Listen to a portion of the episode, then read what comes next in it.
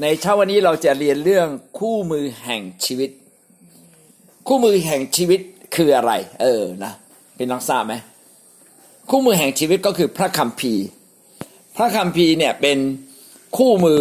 อันทรงพระคุณของพระเจ้าที่ประทานแก่เรานะเป็นหนึ่งในสามสิ่งที่พระเจ้ามอบให้กับเรา เป็นความยิ่งใหญ่ของพระเจ้าจริง ๆนะครับ พระคุณของพระเจ้าเนี่ยมีสามอย่างใหญ่ ๆ อันที่หนึ่งก็คือพระคัมภีร์ อันที่สองก็คือคริสตจักร อันที่สามก็คือพระวิญญาณนะสามสิ่งเนี้ยมีความสำคัญเราเชื่อพระเจ้าเราได้รับเลย แล้ววันนี้เราจะมาพูดถึงเรื่องของคู่มือแห่งชีวิตนะครับ เอาละคำนำนะหนังสือในโลกเนี่ยมีมากมาย แต่ว่าพระคัมภีร์ของพระเจ้าเนี่ยไม่เหมือนหนังสือเล่มใด ๆ เลย เพราะว่าพระคัมภีร์ไม่ได้เขียนจากมนุษย์ พระคัมภีร์ใครเป็นผู้ดลใจให้เขียนครับ พระเจ้านะครับเป็นผู้ดลใจให้เขียนขึ้นมา แม้เขียนโดยมนุษย์ก็ไม่ใช่เป็นไปโดยความคิดของมนุษย์ เพราะว่าได้รับการดลใจจากพระเจ้า พระคัมภีร์ยืนยันนะมีข้อพระวจนะของพระเจ้ายืนยันในเรื่องนี้ ในสองทิโมธีบทที่สาม ข้อ 16 ถึงข้อ 17นะซึ่งส่วนใหญ่เราก็เอามาใช้เวลาก่อนเทศนาเราก็จะพูดถึงข้อพระคัมภีร์นี้สองทิโมธีบทที่สามข้อ 16 ถึงข้อ 17 กล่าวไว้ว่า พระคัมภีร์ทุกตอนได้รับการดลใจจากพระเจ้า และเป็นประโยชน์ในการสอนการตักเตือนว่ากล่าวการปรับปรุงแก้ไขคนให้ดี และการอบรมในทางธรรม เพื่อคนของพระเจ้าจะพักพร้อมที่จะกระทำการดีทุกอย่าง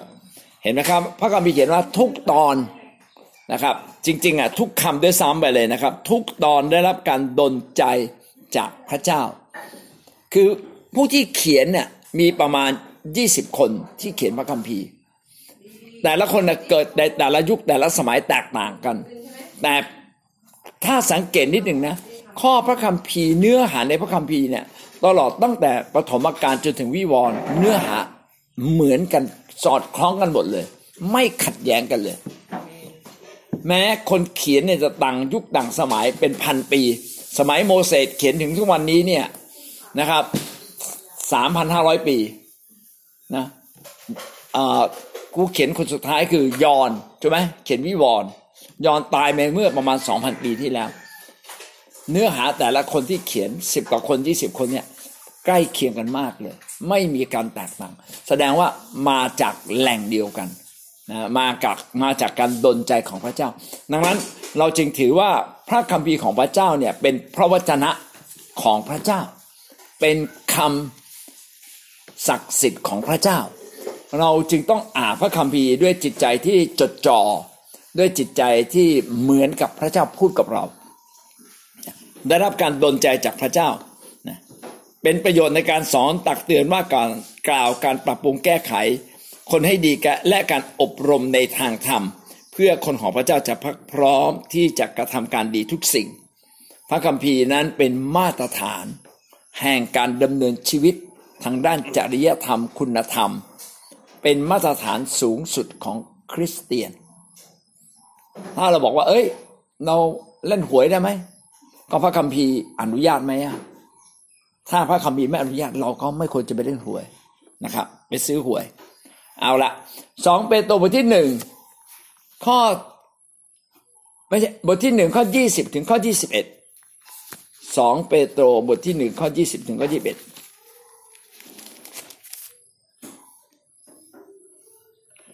ได้กล่าวว่าอย่างไรบ้างยี่สิบข้อที่ยี่สิบเอ็ดท่านทั้งหลายต้องเข้าใจข้อความนี้ก่อนคือ ผู้หนึ่งผู้ใดจะตีความ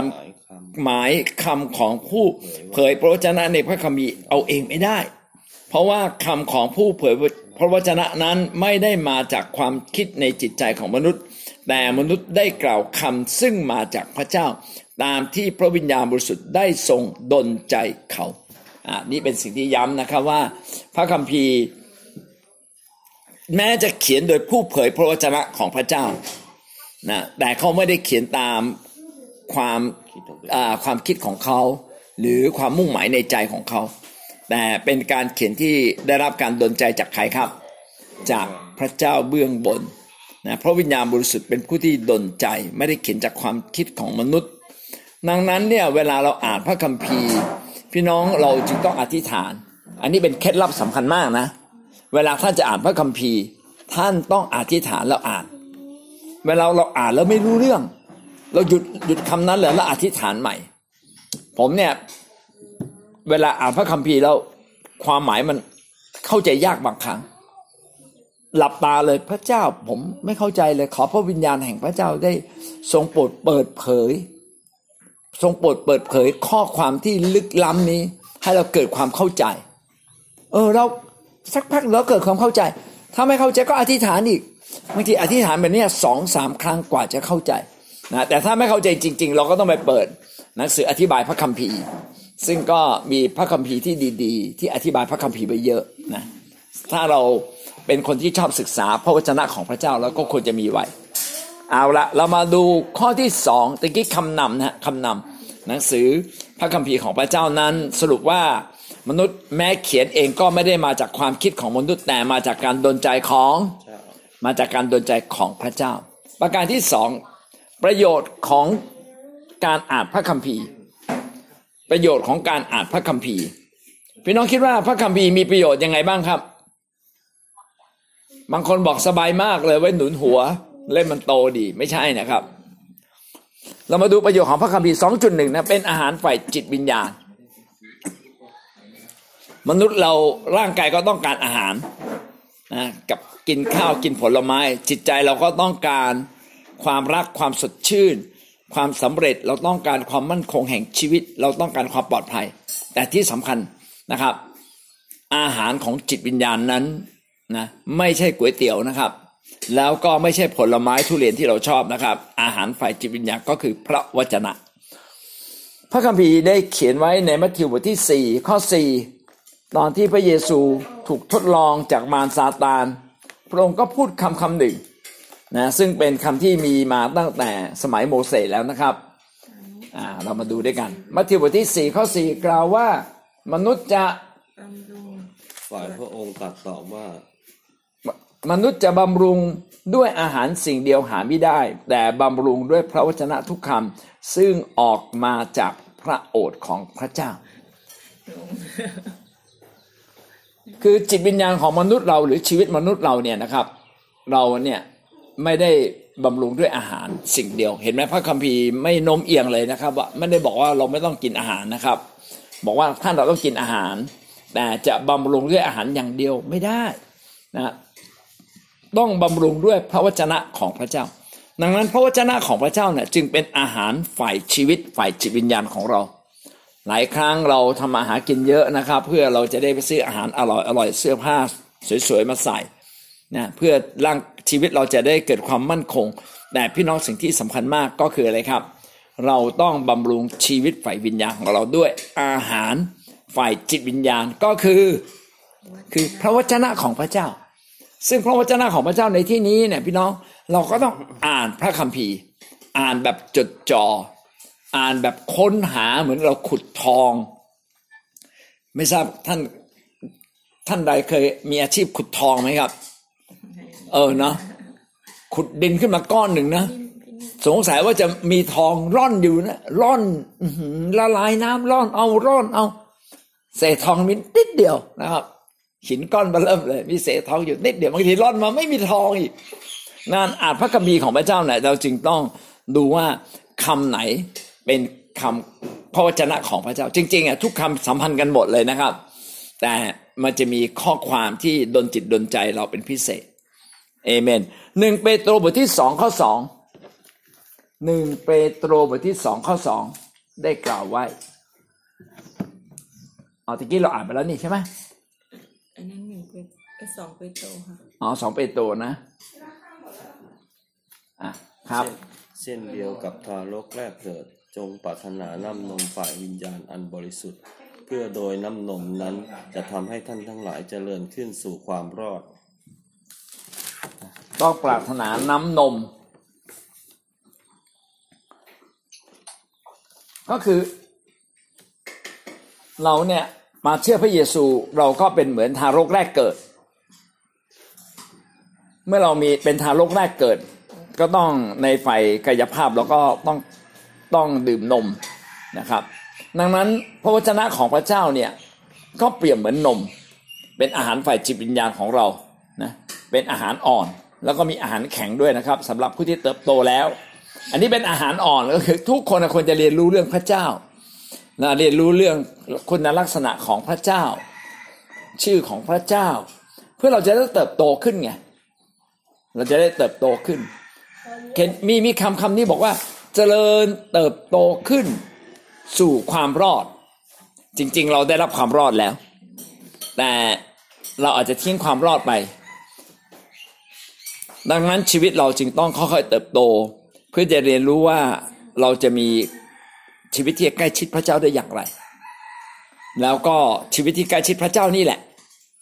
เราจะทำให้เราเนี่ยรู้จักพระเจ้ามากขึ้น นเราจึงต้องอ่านพระวจนะของพระเจ้า พระวจนะของพระเจ้าจึงมาหล่อเลี้ยงชีวิตของเรา ให้เราเติบโตขึ้นไปจิตวิญญาณการศึกษาพระวจนะก็เป็นสิ่งที่ดีที่สุด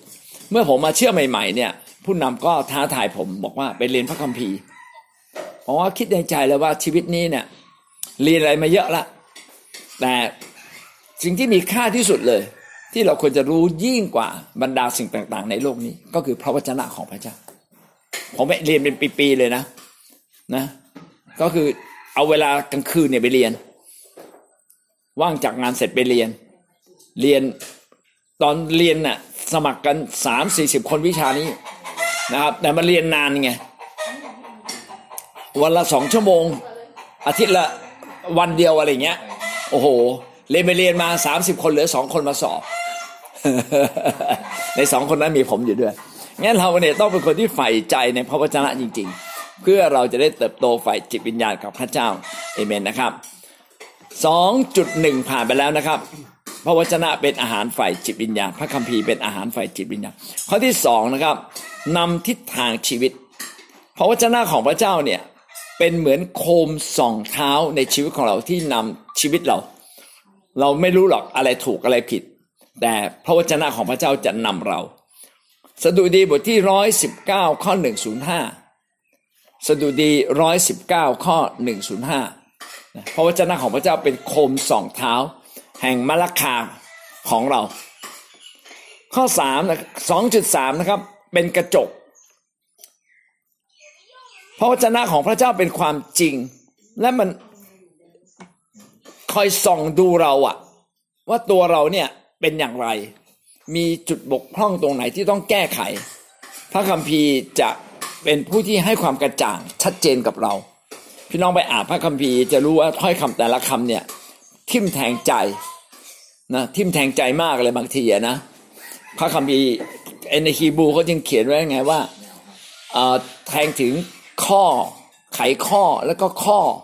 นะถึงข้างในกระดูกเออไขข้อถึง ถึงถึงกระดูกข้างในเลย ก็หมายถึงถึงจิตวิญญาณข้างในเรา ดังนั้นพระคัมภีร์ทุกข้อทุกตอนเนี่ยจึงเป็นความลึกซึ้งเขาไม่เรียกไม่เรียกลึกซึ้งเป็นลึกล้ำนะลึกล้ำที่จะแทงเข้าไปในใจเรา ถ้าเราเปิดรับและก็เนื่องจากความลึกล้ำตรงนี้แหละ ก็จะสามารถส่องชีวิตของเราว่า เราผิดพลาดตรงไหน เราต้องแก้ไขตรงไหน การอ่านพระคัมภีร์จึงเป็นเรื่องการที่มาส่องดูชีวิตตัวเอง บางครั้งคนเข้าใจผิด พออ่านพระคัมภีร์เสร็จโอ้โหข้อนี้ดีมากเลยสำหรับลูกแกะเราคำจริงมันก็สำหรับเราก่อน ถ้าไม่สำหรับเราก่อนนะไม่สำหรับลูกแกะไม่ได้นะครับ ต้องสำหรับเราก่อนเอเมนยากอบบทที่หนึ่งข้อยี่สิบสามพระวจนะของพระเจ้าได้พูดไว้อย่างไรบ้างครับยากอบบทที่หนึ่งข้อยี่สิ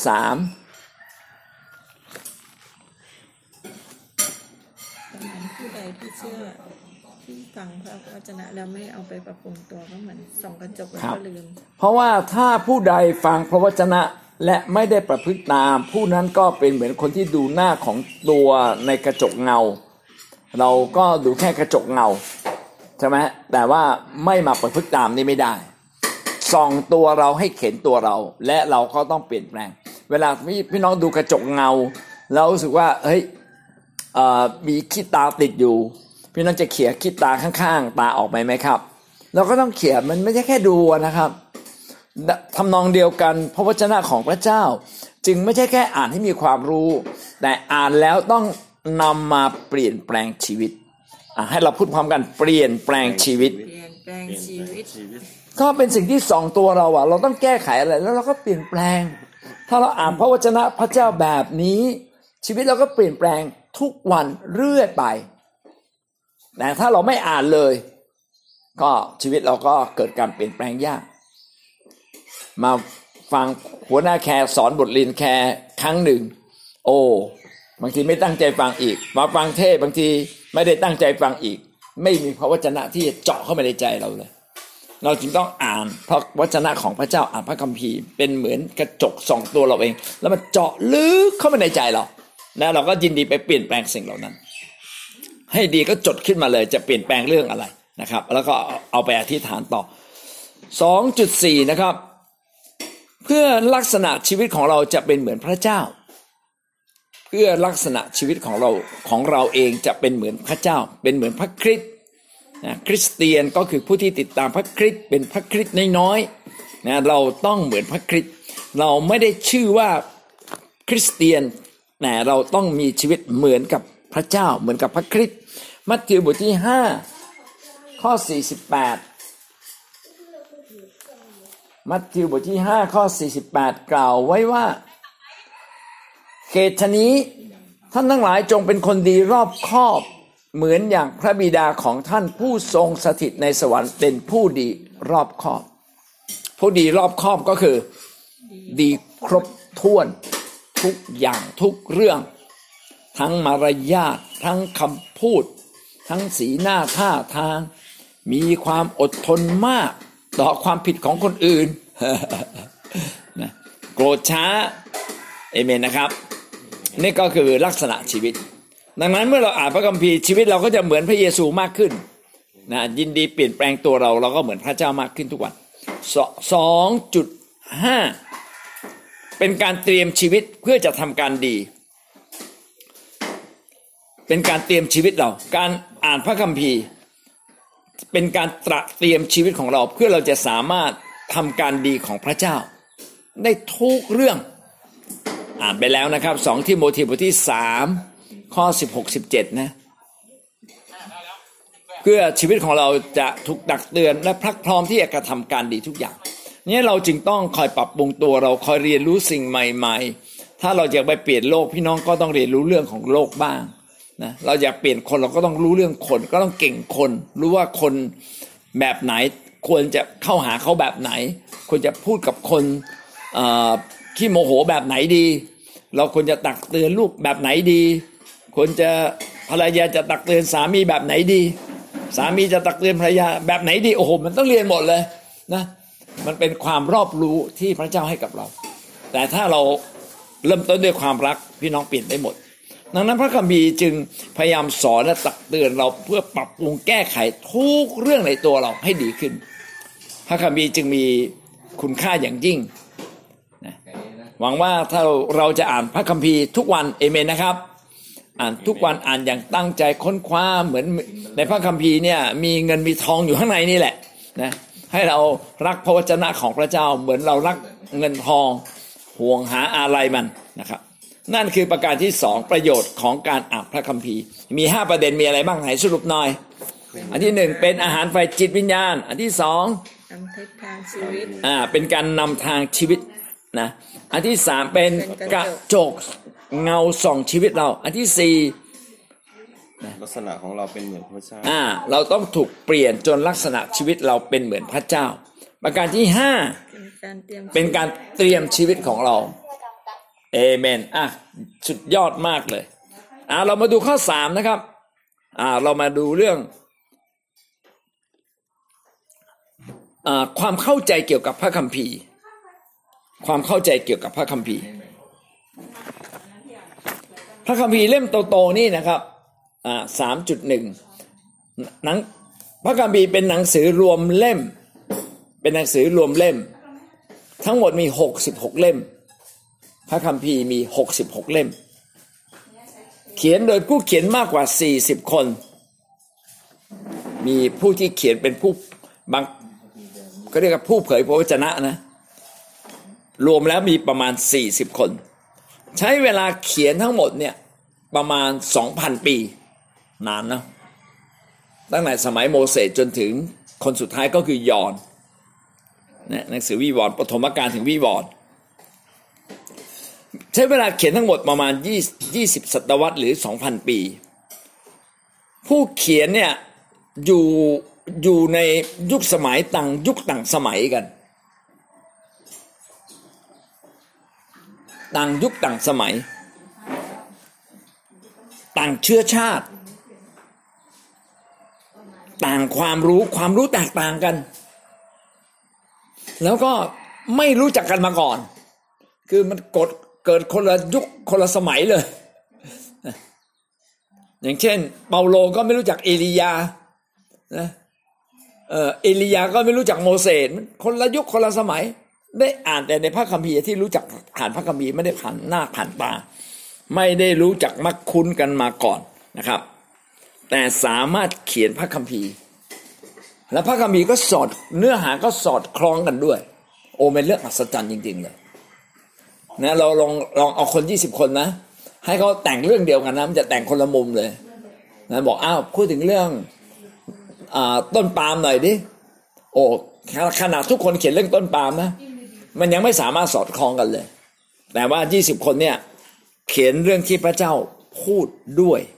จึงสอดคล้องกัน แล้วก็เกี่ยวโยงกันตลอดทั้งเล่ม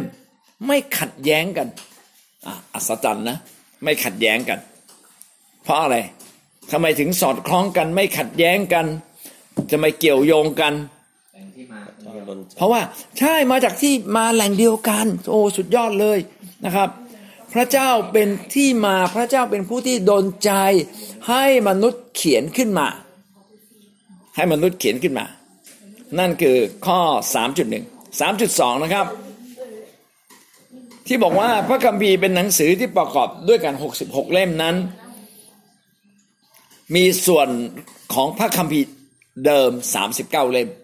พระคัมภีร์เดิมมี39เล่ม พระคัมภีร์เดิมเนี่ยเขียนเรื่องพระเจ้า เขียนเรื่องพระเจ้าองค์เดียว คือพระเจ้านี่มีองค์เดียวนะ มีสามพระภาคแต่เป็นองค์เดียว สร้างโลกสร้างมนุษย์ สร้างโลกสร้างมนุษย์ และต้องการให้มนุษย์สัมพันธ์กับพระเจ้า แล้วก็ยังพยากรณ์ถึงอนาคตมากมาย พยายามเรียกให้มนุษย์กลับคืนมาหาพระองค์ว้าวเยอะแยะเลย การเขียนพระคัมภีร์เดิมนั้นเขาเขียนโดยภาษาฮีบรูก็หรือภาษายิว เขียนโดยภาษาฮีบรูแล้วก็มีอีกภาษาหนึ่งเขาเรียกภาษาอาราเมก มีภาษาอาราเมก ในพระคัมภีร์เดิมเนี่ยมีหน่าอ่านทุกเล่มนะครับ แต่มีเล่มที่พี่น้องควรอ่าน อันดับแรกเลยคืออ่านปฐมปฐมกาลปฐมกาลเนี่ยเป็นพระคัมภีร์ที่บอกถึงความลึกล้ำของโลก โลกมาจากไหนมนุษย์มาจากไหนนะพูดถึงสิ่งแรกของโลกทั้งสิ้นเยอะแยะหมดเลย น่าอ่านมากนะสนุกสนาน หนังสือที่น่าอ่านอีกมีอะไร มีสดุดีสดุดีเนี่ยเป็นเรื่องของการนมัสการพระเจ้าทำให้เราเห็นคุณค่าพระเจ้าในมุมต่างๆ สุภาษิตสุภาษิตก็เป็นหนังสือเกี่ยวกับสติปัญญาทำให้เรารอบรู้ในสติปัญญาเอเมน อ่าอื่นๆอีกเยอะแยะนะครับ พี่น้องก็ลองแบบเปิดดูสามจุดสามอ่าเราผ่านมาสองอันแล้วนะครับ อันที่หนึ่งคือพระคัมภีร์เป็นหนังสือรวมเล่มมีกี่เล่มนะครับหกสิบหกเล่ม แล้วก็พระคัมภีร์เดิมมีกี่เล่มครับสามสิบเก้าเลยพระคัมภีร์มีสามสิบเก้าเล่มพระคัมภีร์เดิมนะคอควายนะครับ พระคัมภีร์ใหม่ พระคัมภีร์ใหม่เนี่ยมีทั้งหมดยี่สิบเจ็ดเล่มยี่สิบยี่สิบเจ็ดเล่ม เขียนเรื่องราวของพระเยซูคริสต์นะได้เขียนเรื่องราวของพระเยซูคริสต์มาถ่ายมนุษย์ มาสิ้นพระชน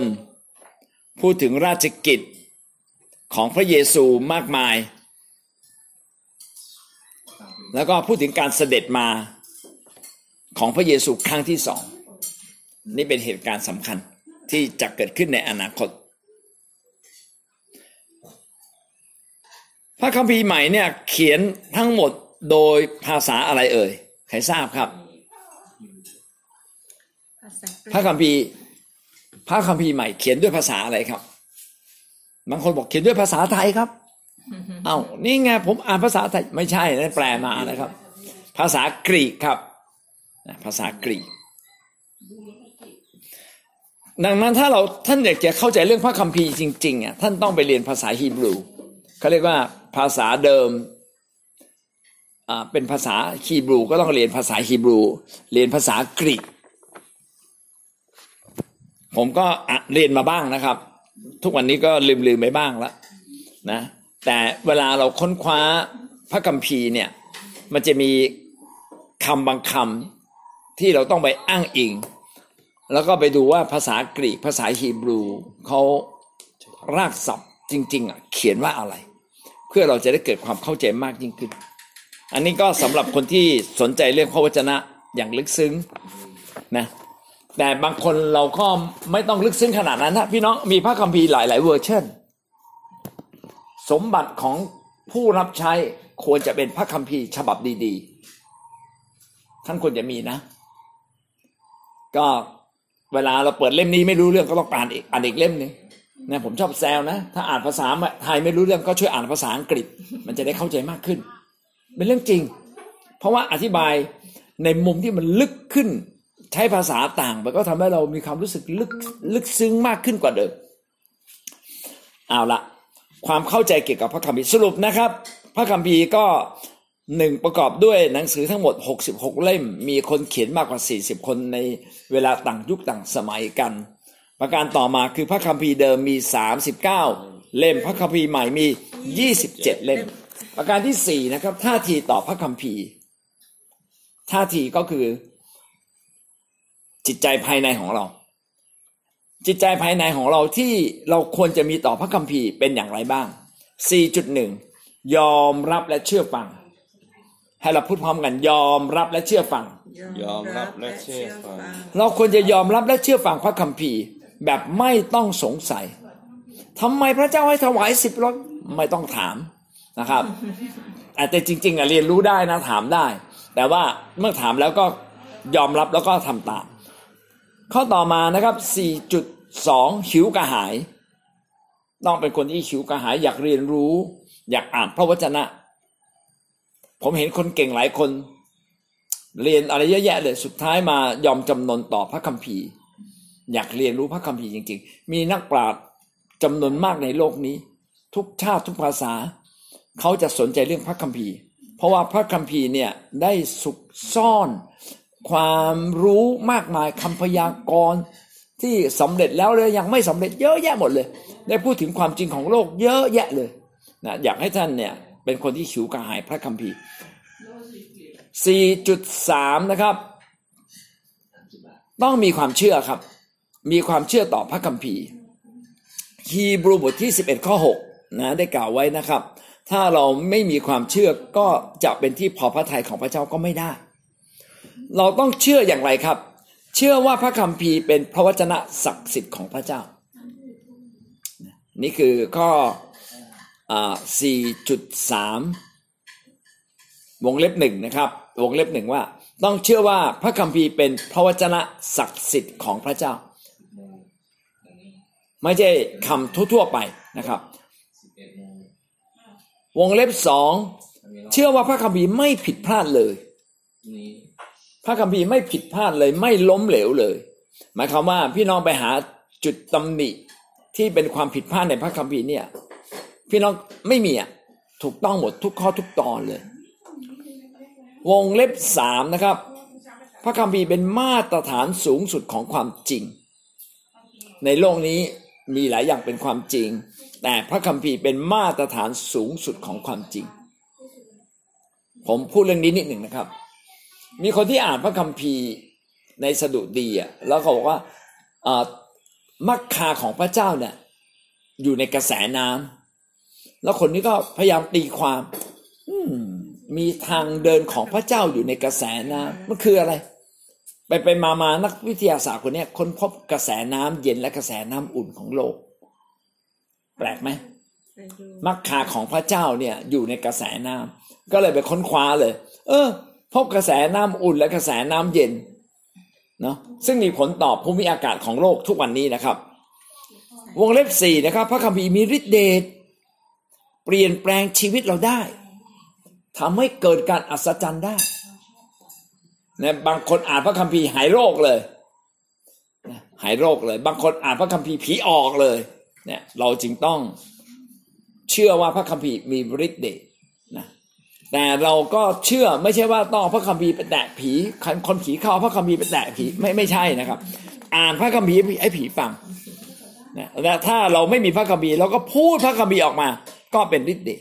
การกล่าวพระคัมภีร์เป็นฤทธิ์เดชการอธิษฐานตามพระคัมภีร์เป็นฤทธิ์เดช มือนอย่างที่เรารวมกลุ่มอธิษฐาน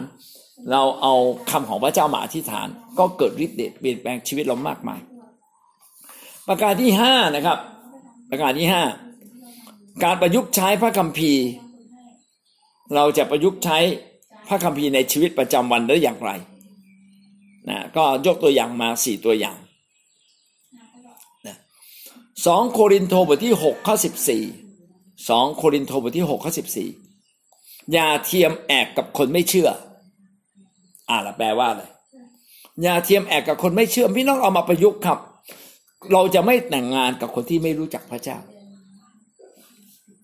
ไม่เอา เพราะว่ากว่าเขาจะเข้าใจพระเจ้า ใช้เวลานาน ให้เขาเข้าใจพระเจ้าก่อน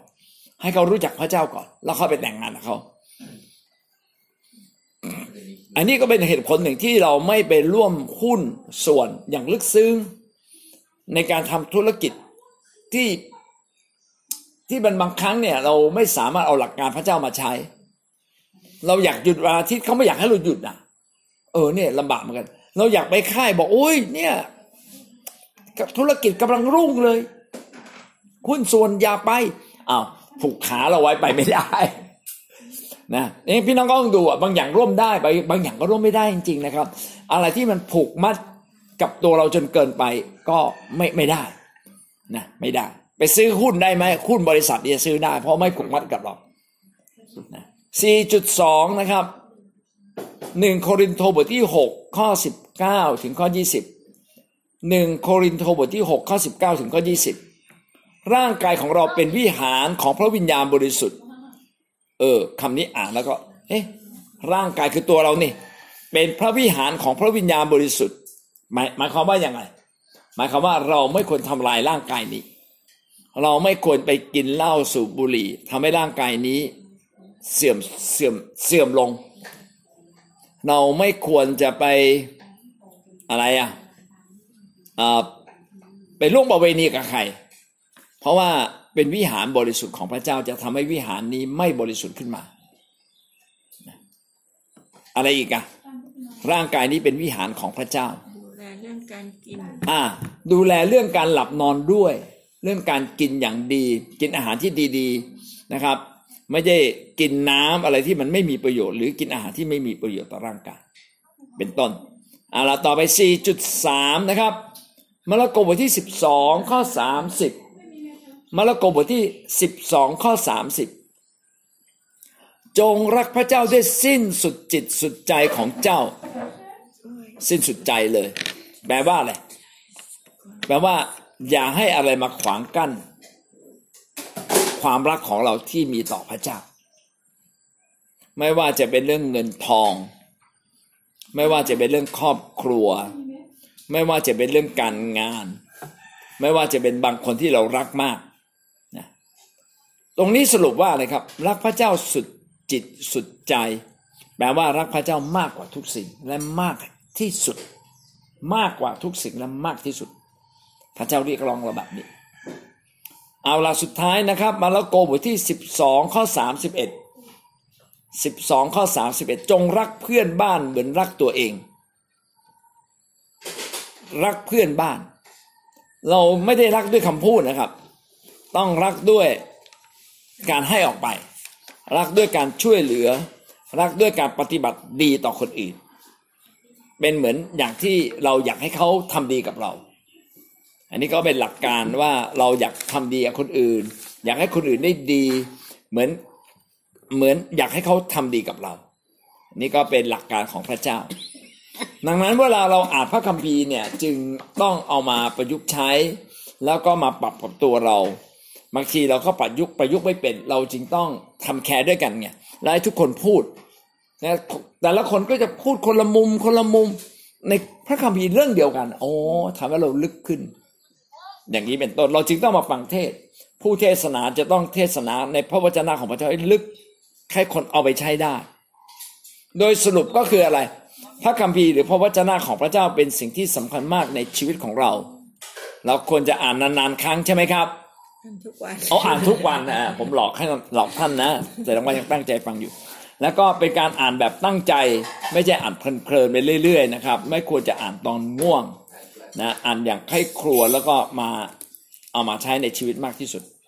อ่านก่อนนอนเอเมนไปทบทวนในฝันอ่าบางทีเราอ่านง่วงนอนก็สับประงกไปพระคัมภีร์เคารพพระคัมภีร์ไปเรื่อยๆไม่ได้นะครับ พระคัมภีร์ที่ต้องท่องนะครับสองที่โมธีบทที่สามสองที่โมธีบทที่สามข้อสิบหกข้อสิบเจ็ด พระคัมภีร์ทุกตอนได้รับการดลใจจากพระเจ้าเป็นประโยชน์ในการสอนตักเตือนว่ากล่าวการปรับปรุงแก้ไขคนให้ดี และการอบรมในทางธรรมเพื่อคนของพระเจ้าจะพรักพร้อมที่จะกระทำการดีทุกอย่างเอเมนนะครับ แล้วก็มีข้อแนะนำนะครับท่านต้องไปท่องพระคัมภีร์ทุกเล่มตั้งแต่พระคัมภีร์เดิมนะครับอ่ามัทเอ่อมาละเอ่อ มัมาทละธิวมาอ่าระโกลูใช่กายอนมัทธิวมาระโกลูกายอดเขาแต่งเป็นเพลงก็มีนะที่ต้องไปท่องนะผมว่าเชื่อป้าสายท่องได้นะครับเพราะป้าสายร้องเพลงนี้ได้ เอเมน วันนี้ได้เรียนรู้อะไรบ้างครับพระคัมภีร์สำคัญยังไงเอ่ยเป็นอาหารฝ่ายจิตวิญญาณ เป็นเหมือนน้ำนมที่เลี้ยงเด็ก